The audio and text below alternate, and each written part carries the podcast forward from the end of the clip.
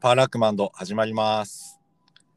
えー今日のパーソナリティは農家の菅野雄一です、えー今日はですねリモートのゲスト会ということで、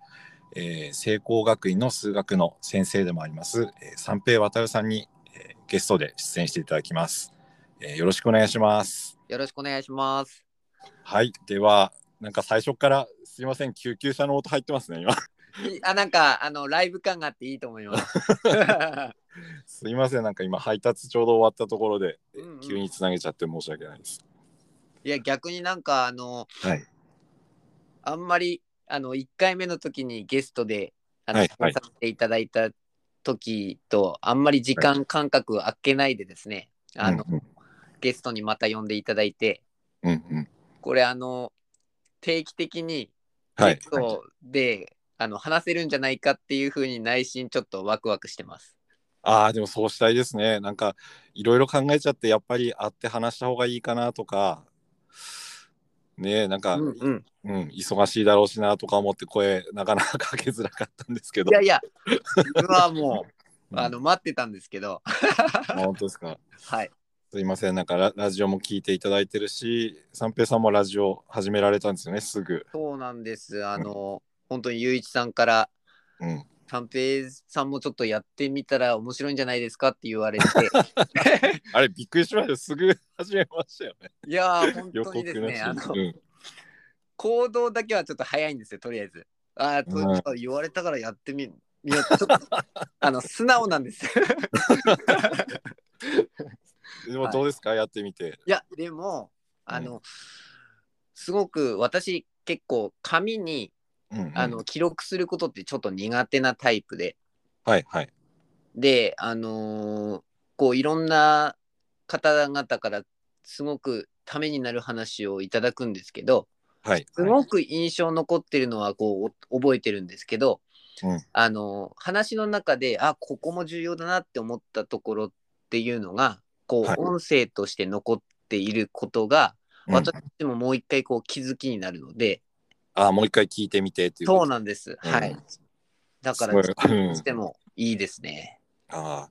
でもなんかリモートなのがちょっとだけね、残念なんですけど、うん今日お話聞いていきたいた、いきたいなと思ってますんで、はいよろしくお願いします。よろしくお願いしますえー今日ですね、あの、僕のラジオの方も三平さんに聞いていただいてるんですけど、あの、1話か2話前の時に、あの、そろそろこう、作付け始まるよみたいな話を、えーしてたんですけども、はい。で、えっ、と、僕もこれずっと聞こうな、聞こうかなと思ってたんですけど、あの、三平さんもその畑を借りて、あの、はい少し、あの、やり始めたっていうことを前のゲスト会の時に言ってたんですけど、はいその話とかちょっとお聞きしたかったんですけど、はいはい。えっ、と、そろそろですね、あの、うん私もちょうどゆういちさんの方に、はちいょっ。とご指南をいただければなと思ってですね、うんうん。あの、いろいろご相談をしたいなって思ってたんですけど、はいはい。あの、去年は、うんあの、今年の、その、うんえっ、と、に、の生徒にちょっと農作業やりたい、やらせたいなと思って、はい。自分で初めて、あの、自分でこう、やってみたんですよ。はいはい。はい。で、やってみたのが、うんえっと、お米。あ、お米、すごいですね。はい。でうんも、でも、あの、えっと、そういう田んぼじゃなくて、田んぼの土をもらって、うんうん。で、えっと、ケースでやりました。ああ、なるほど。はい。っていうのと、うんあとは、ナス、うんうあん。と、きゅうり、きゅうり。うん。はい。あとは、さつまいも。ああ、なるほど。はい。この3つはですね、あの、はい苗から始めたので、うんうあんのナスとキュウリは苗から始めたのでうまくいったんですけどはいはい。えっとですねなぜかエンドウ豆と、うんえーあとトウモロコシはやっぱトウモロコシちょっと難しかったです大きくならなくて大きくならなかった。はいああ、はい。はい多分その栄養不足だったりとかそういうのがあるとは思うんですけど、あーうんうんうんはい、あとあのゆういちさんのあの前の前回のラジオのところで、はいあはのい。ナスの話で私はやっぱり苗から始めたので、はいはい。とりあえずすくすくと成長し、うんうんうんうんはい。あのーたくさん収穫できたんですけど、はいはい。あの、ゆういちさんの話聞くと、うんあのーやっぱり種から始めるっていう風になるとなかなか大変なのかなっていう風に感じてまして、ああそうですね、なんかやっぱり、あの畑以外にこう必要なものが出てきてあのー寒い時期をちょっとあの越さないといけないからちっちゃいハウスとかは必要だったりとかもなるすほどるんですよね。うんうんうんそうですね。で、あの再来年のうんうんう子んたちのために、今年の、えっと、今年の子たちが、うんまあ、今の時期とかに、あの、種とかからこうやろうかなって思うんですけど、はいはい今年の子は4月なので、ある程度、はいその、えっと、米を苗にするのとかは私の方でやって、うんうん苗の状態からこう、あの、植えてっていう形にしようかなと思っていて、ああそれは田んぼも新たに借りてみたいな感じで。田んぼは引き続き、ちょっともう少し大きいのを、うんこうんう、ケース、あの、えーっとですね、スーツケースみたいな、あの、あプラスチックそのケースあるじゃないですか。そはいれ2つだったんですけど、うかはいはい。もう少し水はけのいいものにちょっと変えて、あなるほどはい。はい、ちょっとやろうかなっていうのと、ああなるほどはいはい。はい。うんうあんとは、そうですね、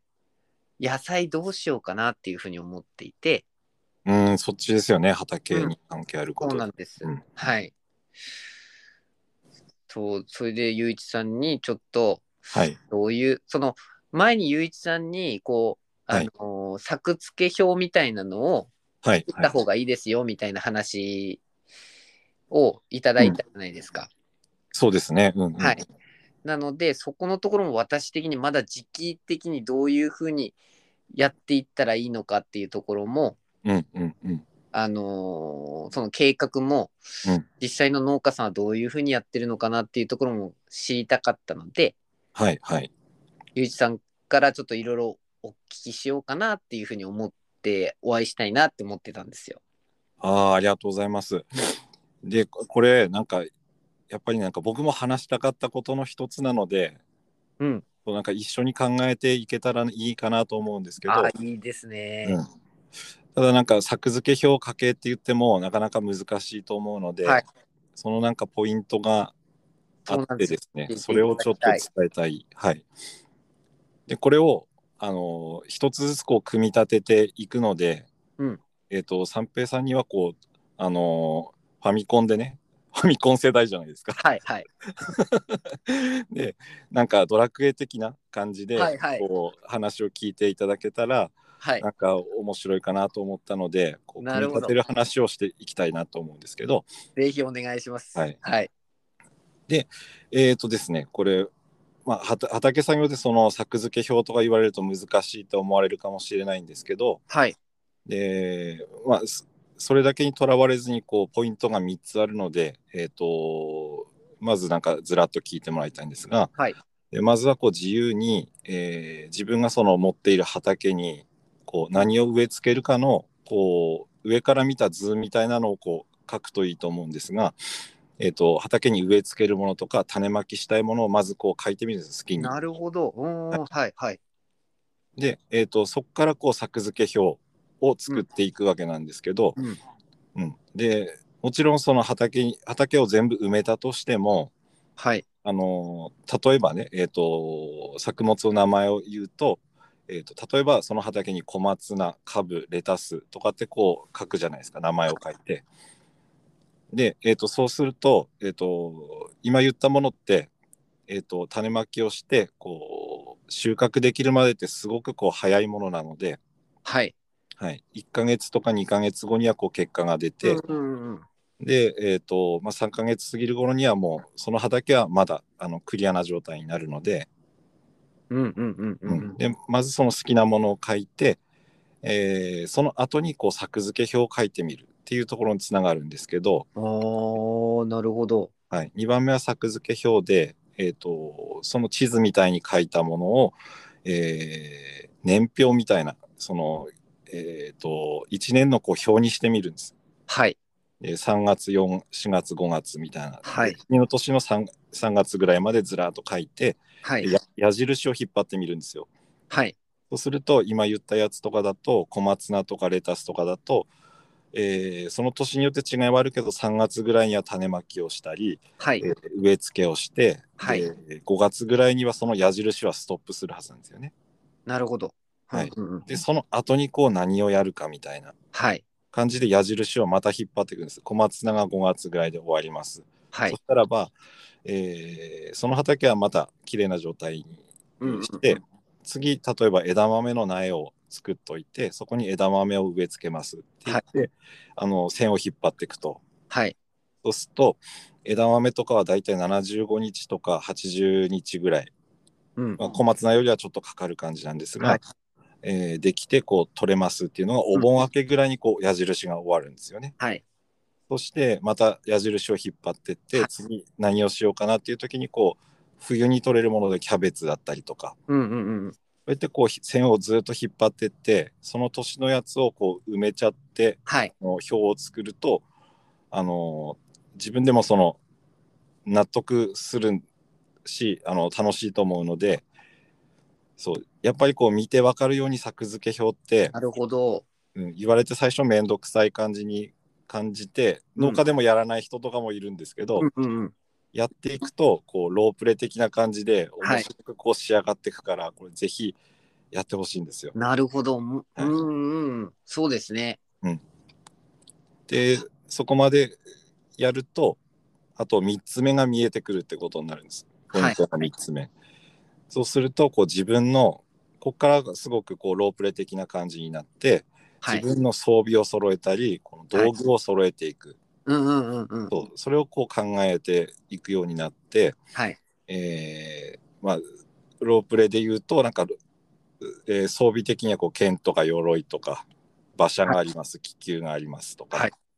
そういったものがこう農作業的に言うとこう草刈り機が欲しいなとかうんうんうん。クワが欲しいなハサミが欲しいなとか、はい。でもうちょっとこう進んでいくと、まあ、トラクターまではあのーやっぱり職業にするわけじゃないからでっかいのはいらなくても、うん小さい管理機が欲しかったりとか、うんうんうん。あとはあのさっき最初に言ってたナスを種からやりたいなと思うとちっちゃいハウスを作ってみようかなとか、ああ、なるほど。はい、で道具とかはこう堆肥とか、うんうん、肥料とかもし農薬を作るようだったら農薬とかうん。あとはまあ本とかですねはい。そういうものがこう見えてくるんですよ、うんこれをやるために何をしようかなっていうの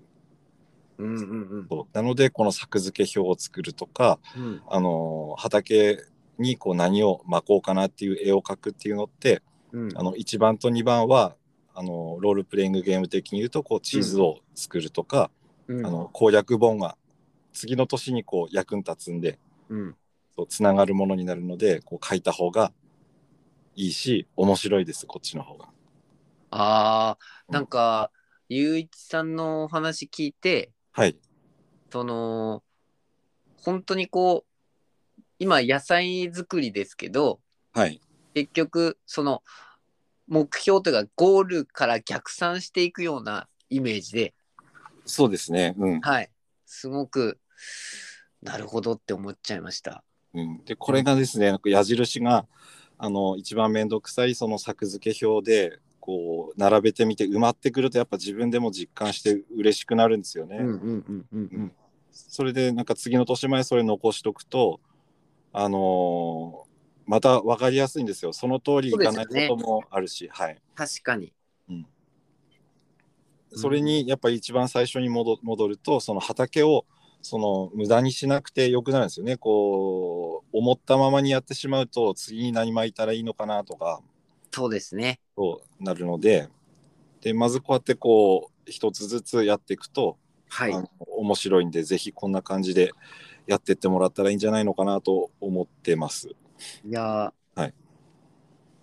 そうですね。うんうんうん、であとあれですよあの三平さんはその聖光学院にお勤めなんですけど、はいあの地元の種屋さんとかも知れるので、ああ、なるほど。はい、うんうん、種とか地元で買ったりとかってしますか、いや、そこをしてなかったので、今度、あーちょっとなるゆうほどいちさん、あの、紹介してください。あぜひななるべくですねその近いところで買うっていうことのメリットもあるので、はい。はい、あのそうですね名前全然出してもいいと思うんですがあの伊達町の、はい。えっとえー94号線商店街のところにある、えっと種町商店さんとかへえ。あのいつも僕お世話になっててそこから買うんですけど、はいそう地元のその種屋さんから買うメリットっていうのはたくさんあるんですけど一つ挙げると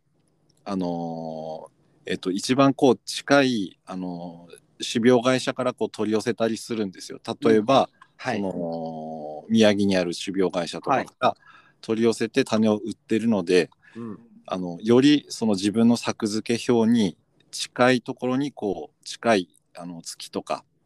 えー日とかあの分かってアドバイスをしてくれるのでなるほど。なのでそのコミュニケーションも取って、はい、つ巻いたらいいかなっていうその質問に対して今年は待った方がいいんじゃないとか早めの方がいいよとか、うんうんうん。そういうアドバイスもいただけるのでえぜひなんかその地元であのやってほしいなって思いました。いやー、また新し い、あの、知識がうん素晴らしいですね。それちょっと本当に、その本当に地元の種屋さんからはい買えるのであれば、ちょっとそこからやりたいなと思ってるので。うん、そうそうですね、なんかそうのん全国的な、そのなんか、全国的にその出回ってる種も売ってるけど、うん自品種だったりとか、なんかその土地ならではのものとかも取り寄せてたりするので、うん。そういう説明とか受けると、これ作ってみようかなとかってはいなるんですよね。うんうん。ちなみになんですけど、ゆういちさんも、はいイタリアの野菜を、はいうんこう、今、ゆういちさん育ててるじゃないですか。はい、そのはい。中でも、うんまあ、最初に、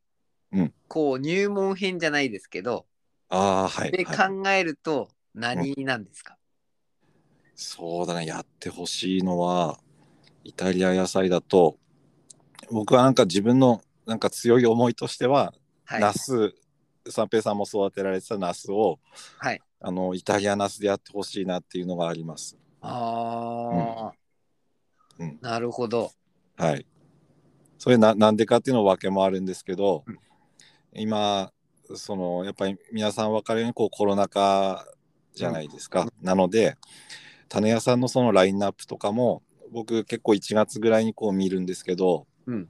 あのーやはりその売り場とかと照らし合わせても例えばナスの話をすると、うんあ、のーなんていうんだろうな F1 種とか言って言ってもなんか分かりづらいと思うんですけど、うん、あの悪いことではないけどこう皮が硬くて丈夫ではい。味がどうこうまではこうなかなか話がこう深くできないはい。ものだったりとかが、あの売らなきゃいけないっていうのがちょっと残念なんだよって種屋さんも言ってて、うーでん。それっていうのはそのやっぱコロナ禍で、えー、と直売所とかの話をするとあの売り場まで出てってお客さんとこう密にコミュニケーションを取ってはおいす。すめしたりっていうことがなかなかできなかったりするんですよね。うんうんうんなのであの三平さんに関わらずその市民農園とかをこれからやろうかなってはい。思ってる方とかはあの逆にあのチャンスがそこにあると思うのでうんうんうん。自分がその変わったのをやってみようかなっていう思いのままに少し変わったナスとかをやってみるといいしうん。そのナスが面白いよっていうのはその日本のナスをずっと我々は食べててはい。えー料理をした時にこう火を通して変わってくるみたいなのって、イタリアのナスってすごくこうおすすめなんですようーん。だからその違いもこう自分で納得できるからちょっと変わったものだったらばこうナスやってみてくださいっていう思いがあります、うん、あのー、えっと、はいはいそのナスだった場合に、うんあの、今月っていうか2月に以前こう話してたように、こう、あのはい、次、次木でしたっけえっと、積み木をしてはい、はいそれもうんやった方がいいんですか、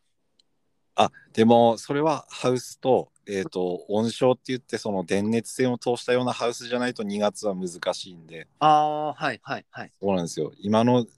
その2月に収録してるんですけどあのー今の時期にこう30度まで上がるようなあのー土の状態が欲しいんですよね。うーそんう。じゃないとなかなかこう目出しがうまくいかないしその後の生育にこう影響があって枯れちゃったりとかはい。するので、そうだからなんかこう苗からだったらばあのやりやすいしっていうは話をこの間ししてました。ううんーん。なるほど。うんでもやっぱりこうやってみたい時はその種からややった時の感動もなんか一つ加わるから、はいはい。もうちょっとあったかくなってからやるっていうのもいいかもしれないですうね。んうんうんうんううんん。なるほど。あの、まあ、生徒にどこからやらせるかっていうところもちょっとあるんですけど、はい、大体多分、えっと、初めてこう畑に行けるのが、うん多分4月の、うーん、中旬よりも下旬よりの方だと思うんですね。ああなるほど。はい。だからそこからって考えた時にどういうふうにするかなっていうところを今ちょっと考えていて、ああそそここの、はい。そこの、あのーえーアドバイスもちょっとゆういちさんとにしていただきたいなとかって思いながら、はいはいはい。そうですねうんその時にうんぜひなんか話できればいいかなと思うんですけど、ああんまりこう専門的なことで言っても あのみんな面白くないだろうし、 うん、まずはなんか実感してほしいんですよね。うん、いや、うん本当に、うんあのーその、私の中で結うん局去年、その自分でこう畑を、あのーこう物を作る農作物を作るっていうことをこう初めてぐらいやったんですよ。はいはいはい。で、あのー自分がその作ったことによってもう農家さんとか有一さんとかに言うのは本当もうあのおこがましい話なんですけど全然そんなことないです。うんいや本当に作るのって大変だしうん、その理不尽にその あのそのこう倒れてしまったりあうの、んうん丹精込めててもうんその丹精込めると素直に育つじゃないですか。でもその天候とかうんうんうんその霜とかそういう形で、うんうんあのーダメになってしまうっていうのが、はいはいはい、あのすごいこう本当に農家さんって大変なんだなっていう のを本当に感じました。あだからー去年あの、うんあの霜がだてあれですよね早くそうなんですよね。うんなっちゃって、そのはい桃が、うんっていうあの桃がすごく被害に遭ったっていうところははいはいあの今までにないぐらい衝撃でした自分育ててたのでやっぱりあの今まで聞いたニュースの流れのうんうん気持ちとはい全然違う気持ちだしなるほど ね。実感がそうなん湧いでてすき全て然違うんです、あの感情がうんうんあとそのあのゆういちさんの今うの、ん今回のあのラジオのはでい。も、うん、あのネギを潰してたって話してたじゃないですかあの日本あ今そうですねネギ農家の方もすごい今大変で。はい、うんうんこれをあのは聞いててうんいや泣きそうになりました。たびたびでもあるニュース聞きますよねなんかうんネギじゃないにしろこうキャベツとかの産地の方も生産調整で潰すんだとか、うん、まあでもなんか慣れてくるとそうでもないとも言いますけどね僕もまだそこまでは経験してないんですけど、うん、なんかうんそうですねあの多分にわかだからそのやっぱ農家さんはそのそういうところももうあのこうそう毎年作られていたりとか、それがまあ、もうつきものだよねっていう話でやってると思うんですけど、うんにわかな私にとったらうん、相当なんかそれでこう感情移入しちゃしちゃいますね。わかるでもううちも桃桃もやってるんですけどうん、桃はでもうちの父の代からあのずっと記録取ってても初めてだったみたいですね去あ年みたいにそうなんですね。こうこんなんなんないのみたいな愕然としてました。 本当あの県知事とかが来たぐらいすごかったんですもんねそのそうです被害ねが。うん、何かその手助けできることがあればはいみたいな、うん、もあったし、うんいやまあね、そこはもう点との、ね、兼ね合いだから願うしかないんですけど、はいもうさはい最終的なところは。ーうんうん、そうでも那須那須もね腰もに弱かったりするっていうのは一緒なんですけどああなるほど植え付けの時期とかはほん本当に気をつけてほしいっていうのはうんやる方にみんな言うんですけど、なるほどそうどうしてもホームセンターをこう目安にして苗を買ってくるって思うと、はい早い時期から売ってたりするのでうんそう植え付け時期のその5月の中旬とかでも遅霜があったりとかうんうんうんするからそれをこうなんとかクリアするような方法をなんか一番苗からやるんだったら考えなるほた方どがいいかなと思います。はいうん、うんそうでもあとはそうですね見てもらいながらですねなんかこんな風にしてっていうのも楽しんでもらえたらいいなと思うので。はいいやうんもうまたあのゆういちさんの畑にこう行けるの楽しみにしてますので本当にあぜひその時なんかあればいいですねなんか4月下旬くらいかうんうんうーんそうだなでも僕もなんかその作付け表のこととかってやっぱ教えてもらう人がいてそれやった方がいいよって言われたんですけど、なんかそうですねなんかそれがずっと残っていてなんかこれってあのー何かこう教える時にはいあのー多分その教育っていう観点でももしかしたらなんか言うかなって思ってたところがあって、いや本当にまさに本当にそれはうん今、ゆういちさんの話を聞いて、うんありがたいことだなって思いましたああなんかこれちょっと一つ聞きたかったんですけど、なんかよく農業を始める時にこれ初めて僕あのー聞いたことでそのその農業ってその見通す目とかこう観察眼とかが必要だからあのーなんだろうなこう分かりやすいように言うとこう動物の目でこう3つの目を持ちなさいみたいなうことーっんてあって、なんか今の作付け表の話とこう共通するんですけど、はいえーそうですね鷹の目とアリの目とあとは魚の目魚の目へえ3つの観点とかって言いますか何かうそう物事をこう伝えたりとかするときに、上から見るのとそうですそうですはいはいはいはいはいそう鷹の目はこう対極的にこう見て、はいで一番最初に言ってたみたいなこの相関図的にこう畑をこう自分が好きなようにこういう風に植えたいなみたいな大はい大きい目で見るはいことと、あとはそのアリの目で見て自分でその作付け表を作ったり細かくその見て観察する視点とか、で魚の目っていうのもすごい重要で、はいこの先を見通す視点なるほどこれがなんかあの年間表を作った時にこの次の年にそれをこう生かしてでこうつなげられるから記憶記録を取っといてあの先にこうつなげるイメージを持つとか、はいでこの3つの視点持って農業をずっとやってってねって言われたのはすごい印象的で今も覚えてて、はいうん、なんかいろんなことにこう通用通じることなのかなと思って。いやーすごい勉強になりますねあの本当にゆういちさんまさにおっしゃったように、はい、あの確かにもう作ることとかその、うんの難しさとか作ったことの達成感とか、うんそういうのとかはこうあのこう自分でも感じたしあれなんですけどはいはいやっぱりその教育って見た時に、うんもう一つ、うんうんあのー何かうん欲しいなって思ってたんですよ。そういう時に、うんうん作付け表とかを作ってやっぱりその最終的な、うん、計画うんを立ててからやるっていうことは、何においても、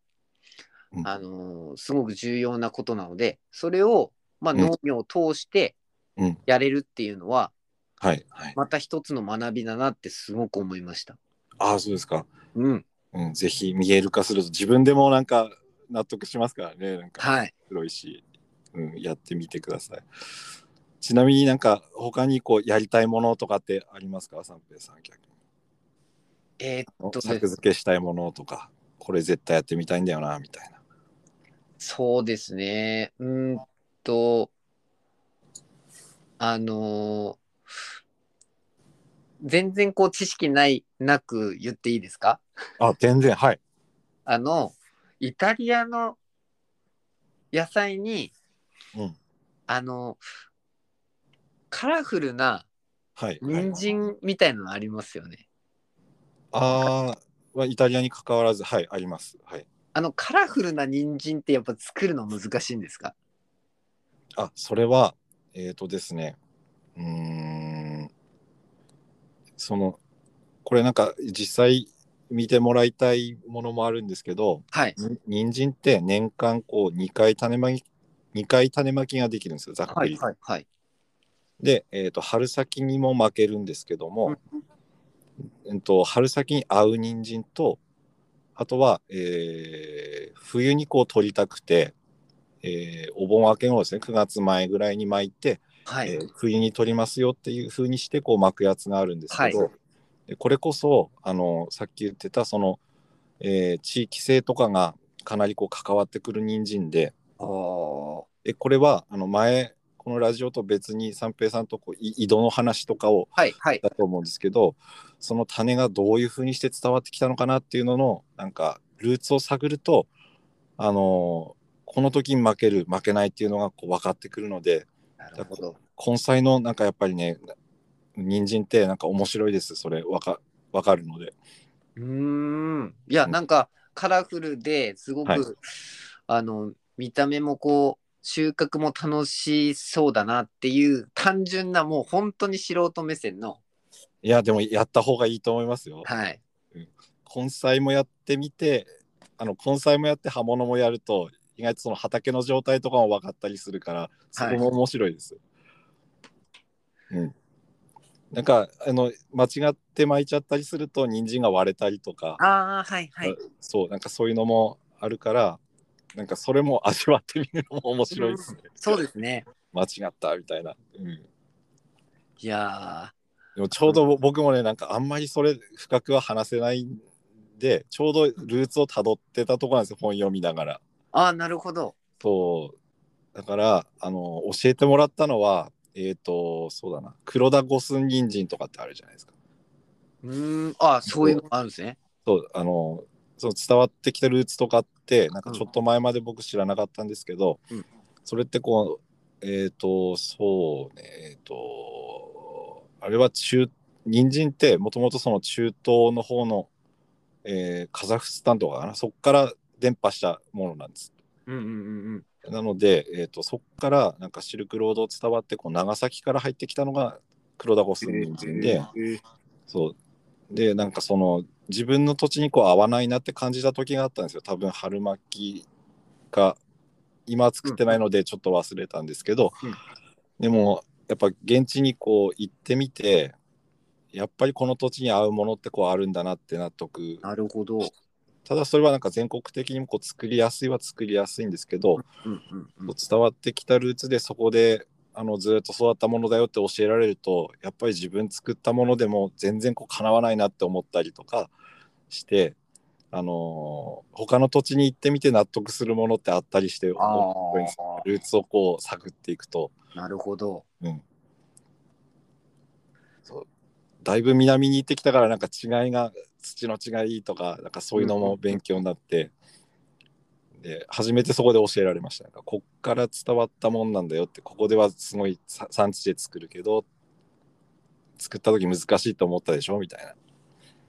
うんいやーあのー、ゆういちさんにずっと思ってたことがあってですね、はいはい。あのーラジオでもそうだしうん うん、すごくその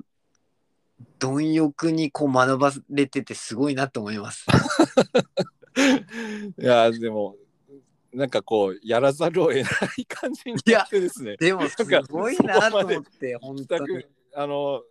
あんまりこう歴史とかも苦手すごく苦手なんですよはい、苦手なんで本当は調べたくないんです何回か言ってたんですけえ、ど本当ですかなそんうだかから強 強制的に あの辿んなきゃいけないんだみたいな感じになって必死になってなんかあの、えっ、と、もう一人のパーソナリティの山崎さんでしたっけ はいはい、との、その野菜を熱く語る雄一さんと、うんそれをこう、素人の、こう、あの、目線で語っていただいてる山崎さんとの掛け合いが僕は好 きです。ありがとうございますはい。ちょうどちょうどね今山ちゃん家に野菜を置きに行ってきたところなんです あよ、そうなんラでジすオね。撮る前に、そうえ野菜とかこう大切に思ってくれる人はなんいで、はい。本当は真面目なんですよすごくいや、もう、あの、なんていうんですかね、すごく、その、あの、あの、雄一さんと山崎さんのうんこの掛け合いが僕はすごく好きでああありがとうございます、うん聞いちゃうんですよ ね。そうかいやなんかすいません長くなっちゃった今日いえいえとんでもないです。行くつもりなんですけどなんか結構喋っちゃってなんかすいませんいや、うん、い楽しかったです本当に。やありがとうございますはい。なんか急にこう作付けの方で お話聞きたいなって言っちゃったんですけど、ぜひなんか今ですねそのやってる三平さんのえー探究学習の方とかも、その進捗も、あのーもう一人のパーソナリティ上川田さんと、あのはいお話ぜひ聞きたいなって言ってたのであのもう少し進んだらまたそっちの方でもお話聞かせてください。ぜひぜひ本当にお願いします。あの、はい引き続きあの出させ続けてください。よろしくお願いします。ぜひぜひはい。すぐ連絡しますんでまたよろしくお願いします。ありがとうございます。はいそしてまたあのうん、えっとその作付け表をちょっと教えにあのい伺いますのでその時にはよろしくお願いします。わかりました。はいなんかいろいろありますからね、なんかそのれ連作しちゃダメなやつとか、うあんのうん。うんそういったものとかもなんか細かいとこ話せればいいですね。はいうんはい。じゃあ、えっ、と、ありがとうございます。今日は、はい今日はこんな感じで締めていきたいと思います。はいえーじゃあ今日のパーソナリティは農家の菅野雄一と、えーゲストは、えー三平渡さんでした。ありがとうございました。ありがとうございます。ではまた聞いてください。